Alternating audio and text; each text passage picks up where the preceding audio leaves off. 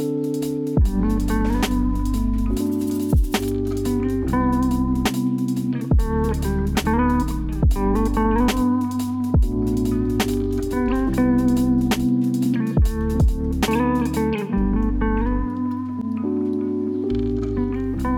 guys, what's up? Welcome back to the podcast. It's been a little bit. It has. Yeah, we didn't really plan that, but uh, it just kind of happened that way.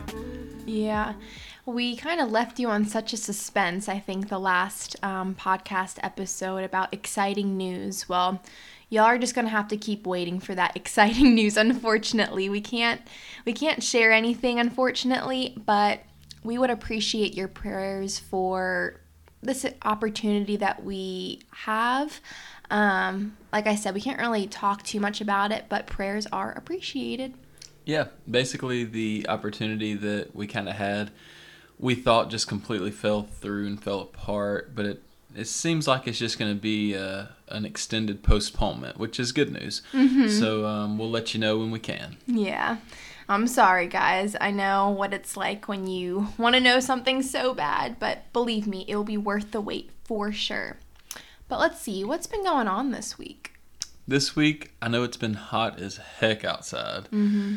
I think Monday was probably what 95 degrees. I don't know, it was up there, Yes, and I work outside all the time, so it's yeah, it's, taking a toll. it's definitely middle of the week, and it's like, yeah, I'm feeling feeling tired and feeling drained from the heat.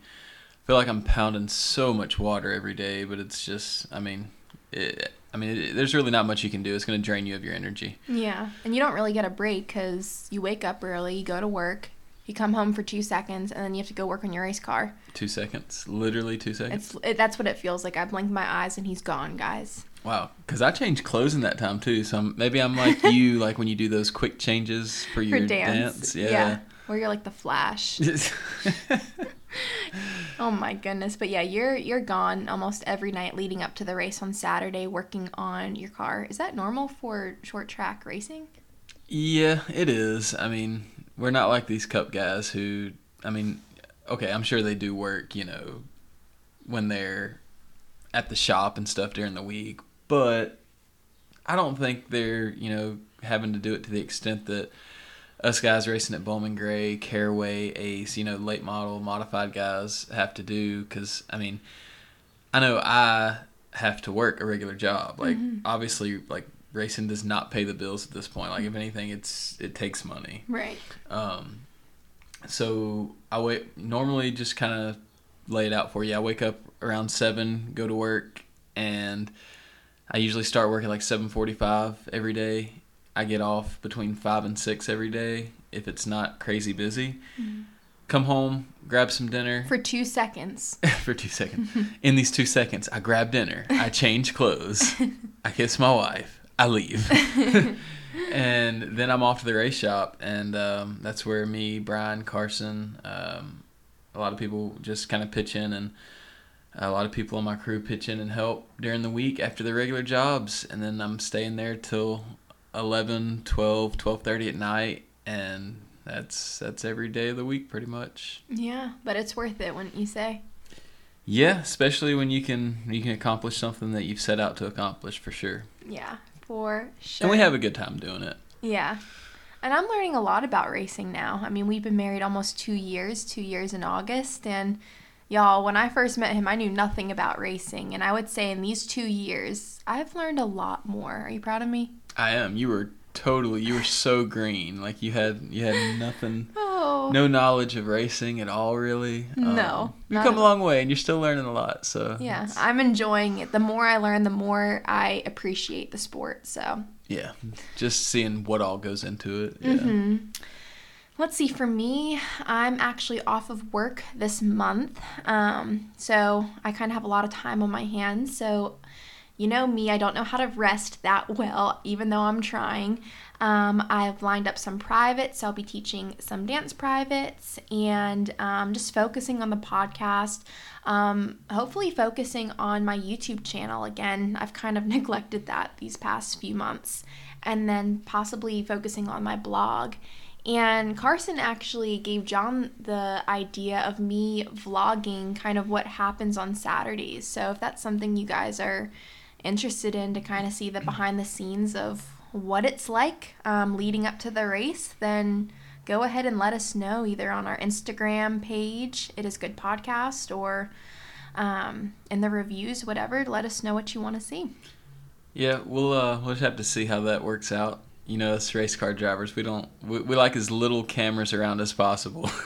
yeah, I'll see so. what I can do. I'll see what I can do if this is what you're interested in, guys. If you're not, then I'm not to do it. But but that I mean that's kind of like what we wanted to tell tell y'all too. Um, you know, this podcast is we're gonna kind of at least during race season um, give you some insights of the behind the scenes stuff, what goes on during the week, what goes on, you know, at the races on Saturday, in the pits that, you know, the average race fan wouldn't know. Um, you know, coverage you don't see from your media outlets. But from me. But from us, yeah. I mean, let us be your media outlet for this yeah. stuff. Um, I think it'll be really cool, really insightful. Let the fans um, get a little more knowledge, um, feel like they're more of a part of it, um, and even you know friends and family that may not, you know, have a lot of knowledge about what we do and what what all happens and how much goes into it. I think this will really this will really bring some light to it and uh, help you see it in a new way and have maybe even have a new level of respect for it.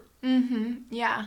And I'm kicking myself that I didn't vlog this past Saturday because it was a big Saturday, wasn't it? It was, yeah. we'll we'll get into that more um, after the devotion part of the podcast, which we'll get into now. Um, but yeah, lots to talk about um, what happened this past Saturday. So I am in Luke, Luke chapter 1, verse 37. And of course, I'm in my Thrive Bible, but if you have a Bible, if you have the Bible app, go ahead and take it out. And yeah, we're going to be in this verse, and this devotion is called Only Through God. The scripture says, For the word of God will never fail. The love letter from God says, Beloved child, nothing is impossible for me. I want you to dream bigger. I want you to make plans that can't be accomplished without my help, plans that bring others to me. You live in a world filled with important work to be done. I made you to be my ambassador of hope and an example of my grace. I will do great things through you, so those who see you will know that you are mine. Dream big and pray for my Holy Spirit to be active in the work you do so your plan and my power become one. Love your Heavenly Father. The reflection says God's words will never fail which means nothing is impossible for God. If our plans don't need God to make them happen, then they are not from God. If we are completely dependent on Him, He has the opportunity to work through us and show the world who He is. The treasure of truth says, If you do not need God to accomplish it, then it is not from God.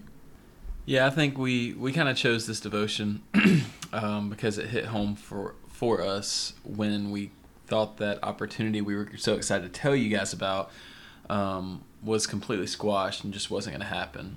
Um, but now, you know, I think it's even more um, cool to read this devotion because we know that it's just it's not a wasted opportunity. It's something that will happen just later than maybe we planned or we expected it to. So, you know, maybe that is God working and showing us that this can be done, but only in His timing and um, with his in his in his way, really. Um, mm-hmm. So I I really I I know we really appreciate that at a deeper level. Yeah, what really hit home for me, and we hear this a lot, but it, to really let it sink in. Um, when it said, Nothing is impossible for me, meaning nothing is impossible for God. And then it proceeds to say, I want you to dream bigger. I want you to make plans that can't be accomplished without my help, plans that bring others to me. So often I feel like we put God in a box, and our version of putting God in a box is basically saying, Hey, God, well, this is what I want to happen, and this is when I want it to happen. And I feel like that's putting him in a box because we don't even know what he has in store for us, but we think we know what we want, I mean, he could be laughing at us, thinking, Oh, I have so much more for you in store. Just you wait and just you trust me. And in my Jesus time last night, the Lord was really just encouraging me um, in the waiting to not get discouraged in the waiting because I think that's so easy for us um, to get to get discouraged to feel like what we're dreaming about what we're praying about is impossible and it's not happening. And we're wondering god are you even listening to me? I don't feel close to you because you're not answering my prayers. But really he just wants us to hold his hand and walk with him through the waiting to turn to him through the waiting to get closer to him through the waiting because his timing is perfect and his timing is really protection for us um, and I've seen that through my life, like through so many different instances. And I feel like you can say the same. Yeah, I definitely can. Um, I was just kind of thinking as you were talking there. Um, I don't know. I just kind of want to remind everybody to keep a keep a big picture perspective on life. Um, I, I, actually forgot about this, Rach. I didn't even get to share with you. Um, I believe it was Monday morning. I walk into work and um, I was making my coffee in the break room, and the guy comes in and he says, "How you doing this morning?" I was like, oh, "I'm all right. I'm here." He's like, "No, you're better than all right." mm-hmm. And I was like, "What do you mean?" And he was like, "Well, um, there was a friend of mine that I um, had kind of seen in passing. Um, he kind of delivered to him. I, I believe he delivered to him pretty frequently. You know, if you guys don't know, I work at FedEx, and you know we deliver packages to people all the time and stuff. So we kind of get to know these people and." It was one of these people that he delivered to pretty frequently. He said, uh, mm. kid was like 27 years old, um, went and bought, I want to say he bought, he bought some really fast car. I can't remember what it was now. I can't remember what he said, but him and his buddy were driving really fast after he bought it. Had a couple kids, wife, stuff like this. And in the car or just no, no, no not in the car. Okay. Um, just him and his buddy in the car. Can't remember if he said his buddy lived or not, but they hit a tree and oh my gosh, the 27 year old guy ended up passing away over the weekend. Um, oh, so he was like, he kind of just really checked me right there, like 6:30 in the morning on Monday. It was like, dang, I definitely need to be a little more grateful for, you know, quote unquote, just being here, you know, and um, have a bigger perspective on things. So I don't know, it just kind of hit me. I just want to throw that out there. You know, if you think you're having a bad day, like there's definitely somebody out there having a worse day than you, somebody going through something. Mm-hmm. Um, not to downgrade what you're going through, but just uh, kind of keep a bigger perspective. You have a bigger influence on people than you think. You know, even though this guy was just delivering to him, like, he was his delivery driver, and just because he delivered to this guy, like, I'm, you know, he meant a lot to him to bring it up to John. Like it's a life lesson I think for all of us to really don't take each day for granted because I know it's cliche to say this, but we're not guaranteed tomorrow. And also just an encouragement could be what you are living in right now is something that you prayed for long ago. So just know that you are in a blessing of some sort, something that you prayed for long ago. That's what you're walking in right now. Or maybe somebody else even prayed over it for you. That's right. Yeah. That's why community is so important to have those prayer warriors praying for you. Um, so just have that as an encouragement. If you are waiting for something, just know like there are blessings that you are living in right now that you have, and not all is lost. Um, yeah. So, but anyway, that's our little devotion for today. That's what was on our hearts. That's what we wanted to encourage you guys with. But I want to talk about this past weekend. What happened? John won. yeah, I'm so excited. I'm just like gonna spit it out. um, John won his first modified win this past Saturday. Yep. Uh, so yeah, it was a it was a really crazy night. Honestly, you know, people would just sitting in the stands watching, be like, well, it didn't really seem too crazy. It just seemed kind of methodical. You know, you started here, finished there, yeah, stuff you, like that. So you qualified 11th, and you finished 11th for the first race. Yeah. So let's let's start let's start where we qualified. Okay. All right. So in practice, um, they got me on the stopwatch running a 1372. All right. Which, if you're not familiar, like that's how many seconds and milliseconds it takes to get around Bowman Gray Stadium. so that was with like 35 laps on your tires and you know in theory like you lose that track time as the more laps you get on your tires the slower you will go around the track because you lose grip you know you lose speed that's just part of it So we had about 35 laps, 30 laps on those tires running that 1372 or whatever it was, 1370 something. Well, Tim, who Tim Brown qualified on the pole with a 1380. Okay, so the 1372 I turned was in practice. Now he went out and qualified at a 1380.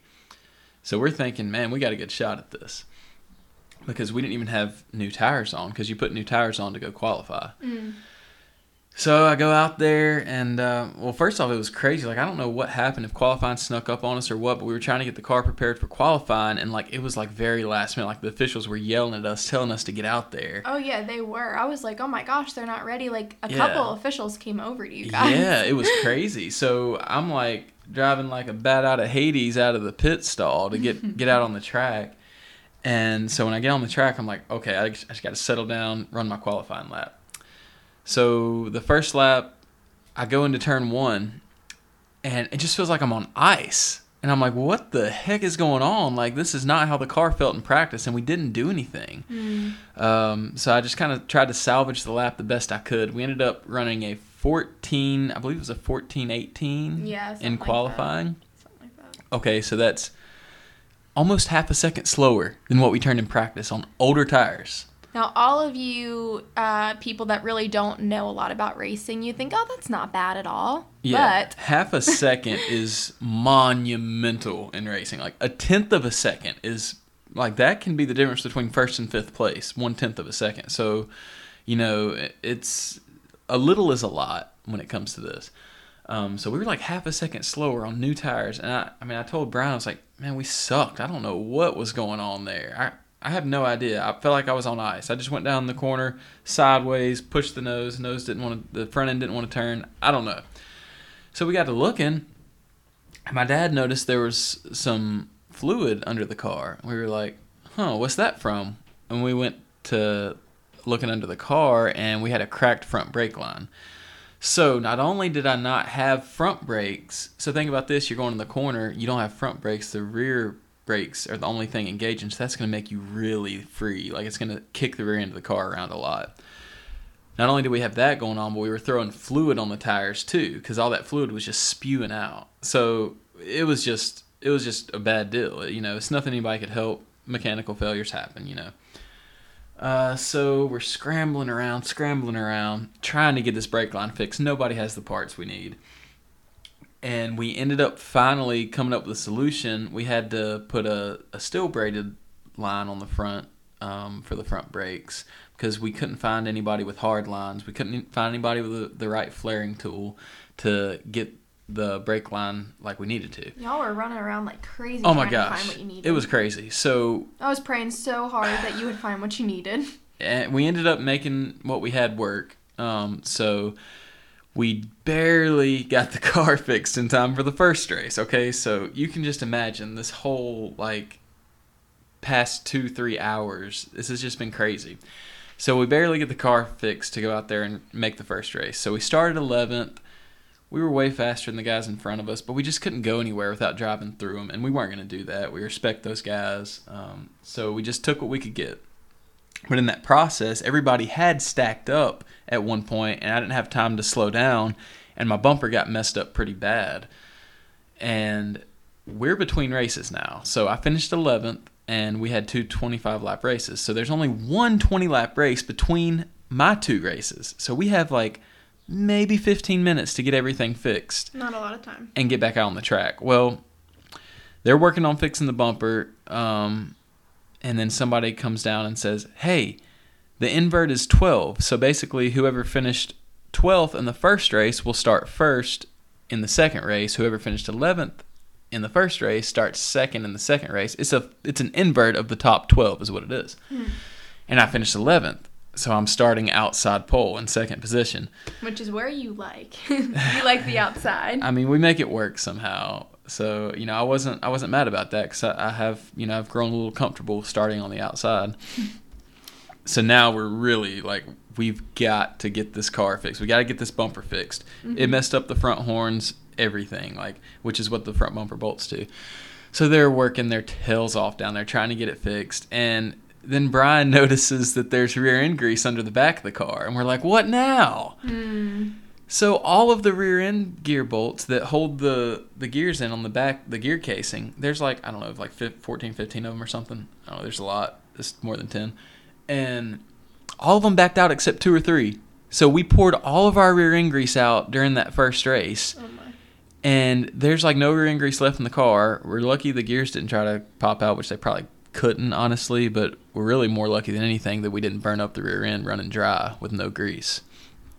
So we got one guy under there. He's laying in a puddle of grease. He's trying to fix that. So we do all this, and they are already done with the race that was between us, and we're still on jack stands. So once again, the officials are over there hollering at us, "You guys gotta go! You gotta go, or you're not gonna be able to start where you're supposed to be able to start, which is second.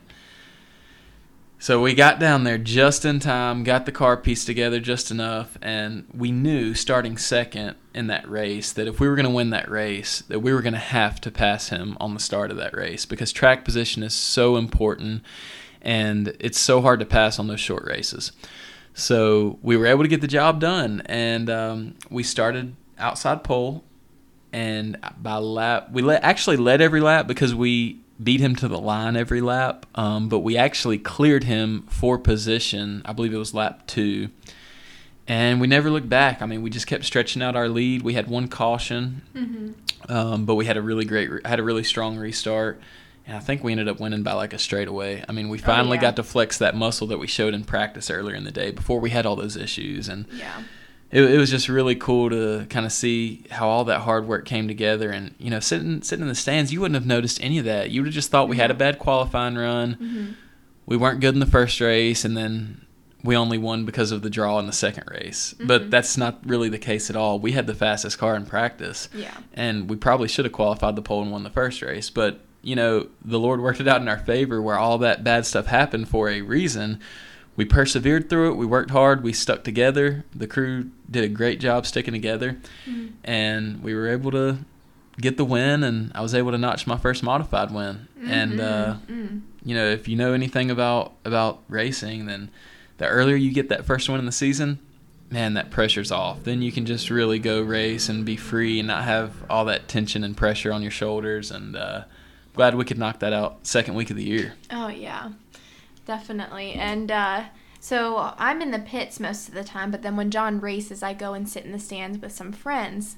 And I've learned my lesson. I mean, in the past, I know if it looks like he's about to win and there's like a few laps to go, then I'll get, you know, I'll start walking to victory lane. I waited until he crossed the finish line with the checkered flag. I booked it. I was in turn two. I was in turn two. Yep. I booked it. I had to run up these steps. Guys, I need to work on my endurance or something. I was running, I was screaming. People probably thought I was crazy, but I guess I like blended in with everyone. Like running and screaming, looking like a crazy person, and I got there, but boy, I felt like I was going to throw up. But it was so, so exciting. And that's why we're really excited to be like incorporating the racing section in our podcast just to kind of give you the behind the scenes of kind of really what happened, you know, or what what's happening in these races that you don't know what's going on behind the scenes. So, I think that's pretty neat and I hope y'all are enjoying that too. Yeah, yeah, for sure. I, I, I I think you guys will enjoy this, and um, it'll be a cool little debrief each week to kind of just go over everything that happened. And uh, Mhm. Somebody asked me the other day, "Has it set in yet that you want a modified race at Bowman Gray Stadium?" And I was like, I got to thinking about it, and I think when it started to sit in was when somebody I watched win races growing up. I mean, I, I can't say I ever pulled for him. I was always a Junior Miller fan, but uh, Burt Myers was driving by as he was leaving the pits, and um, at the end of the night, after I would, was done signing autographs, we were loading the trailers up, and he said, "Hey, come here," and I, I couldn't see who it was, and I walk up to the truck, and I realized it was Burt, and uh, he was just he was just telling me congratulations. Uh, you know, you never get to win your first race twice, and just to soak it in and really appreciate it.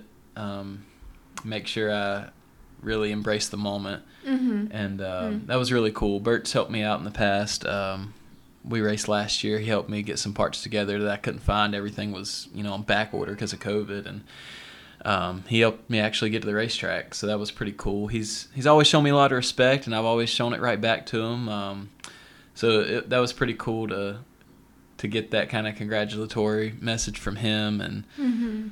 yeah, I think that was uh that was a pretty cool moment for me. Yeah, very cool. We brought the trophy home that night, and John sticks it right in the center of the coffee table. Not in the ideal spot to put the trophy, but I let him do it. I mean, come on, he was super excited. I was super excited. And um, yeah, it's just awesome. I'm so excited for him. I think, was it not last year because you didn't, you know, race at Bowman Gray because of Mhm. COVID and all, but the the year before that, you hadn't won that season. No, and that was the first year since I was 10 years old. Like Mhm. when I started racing at 10 years old, I won every year that I've ever raced. and yeah, 2019, we just had a lot of bad luck and we were in the lead a few times. Things happened, just just never worked out for us. And uh, we were actually leading our first ever modified race, passed on the outside to win that race. Couple laps to go, and the dude we passed for the lead just completely ran me over. Um, kind of spoiled that deal, but um, you know it's all good. What comes around goes around. So racers have long memories. Yeah. Oh man. So yeah, I guess it was the second second race of the of the season that you that you won. This year, yep, Yeah, fourth year. fourth modified start at Bowman Gray. Yep. Wow, that is awesome. Super cool. We hope you guys are having a good week. We actually found some good news of the week for you guys in case you needed a little helpful helpful little pick me up of encouragement. John found some cool good news. This is actually like really crazy. It's kind of it's really funny. Um, okay, so this is the title. All right, two days after her wedding, bride donates kidney to new husband's ex. What in the world? I did not Okay. know what the story was about beforehand. I'm not going to put their last names on here, but it says when Debbie married Jim on November 22nd, she described it as being the most amazing day of her life until two days later. That was also the most amazing day of her life, she said. It wasn't because they arrived at a fabulous honeymoon destination. On November 24th, Debbie went to a Florida hospital. Why do all these crazy stories happen in Florida? I don't know. Like it's always a Yeah. Florida man or something. Something. So she went to a Florida hospital and donated one of her kidneys to Mylene. Is that? You think that's how you say that? Mylene. I don't even see where it says Mylene. Right there, Mylene. I guess. Maybe. I've never I don't heard that know. name. We're gonna call her Mylene. All right. Her new husband's ex-wife. Before they began the donation process, the women were friendly. Mylene and Jim share two children and are on good terms, but they're not close. Debbie, the new wife, said she wanted to make sure Mylene was able to meet her first grandchild and also remembered the pain she felt when her brother died of cystic fibrosis before he could receive a double lung transplant. Debbie's kidney donation, Mylene said, came straight from her heart. I mean, I think it came from her kidney, but Mm. Um, yeah. Oh my gosh. the women now call each other kidney sisters wow. and look forward to taking their blended family on a summer trip to Georgia. Wow. You can't make this stuff up. So yeah, I mean that's actually like it's funny, but it's really cool. Like it's really like when you think about that, she wanted you know her Mhm. husband's ex-wife to be able to see her first grandchild. Like that's such a selfless thing. Yeah. Not only to say, but to take action. Donate your own kidney to do it. Exactly. My gosh, Wow. It's really cool. That's inspiring. But of course, that would happen in Florida. of course. Like it's always like Florida man, naked Florida man rides alligator down Main Street or something. You know, it's always like something crazy. I've never heard that before. It's always something. It's that. always like it's always the headlines about a Florida man doing something just nobody would even think of doing. Yeah. Well, if you want to see crazy, go to Florida. I guess. The Honestly, like here's a here's a fun thing y'all could do. Go to Google and type in Florida man and just look at all the headlines. Like I've actually done it before and it's really entertaining. Wow. Okay. Well, there you go. Your homework for this week if you want to do that. Well, it's been a good episode. Uh, I like the way this this unfolded with kind of the debrief with the race, and um, you know, with our own mix of what we we had been doing previously. Anyways, uh, I think this is something that we will continue to do, and you guys give us some feedback on it and let us know what you think. Yeah. We'll talk to you next week, guys. See you next week. Bye.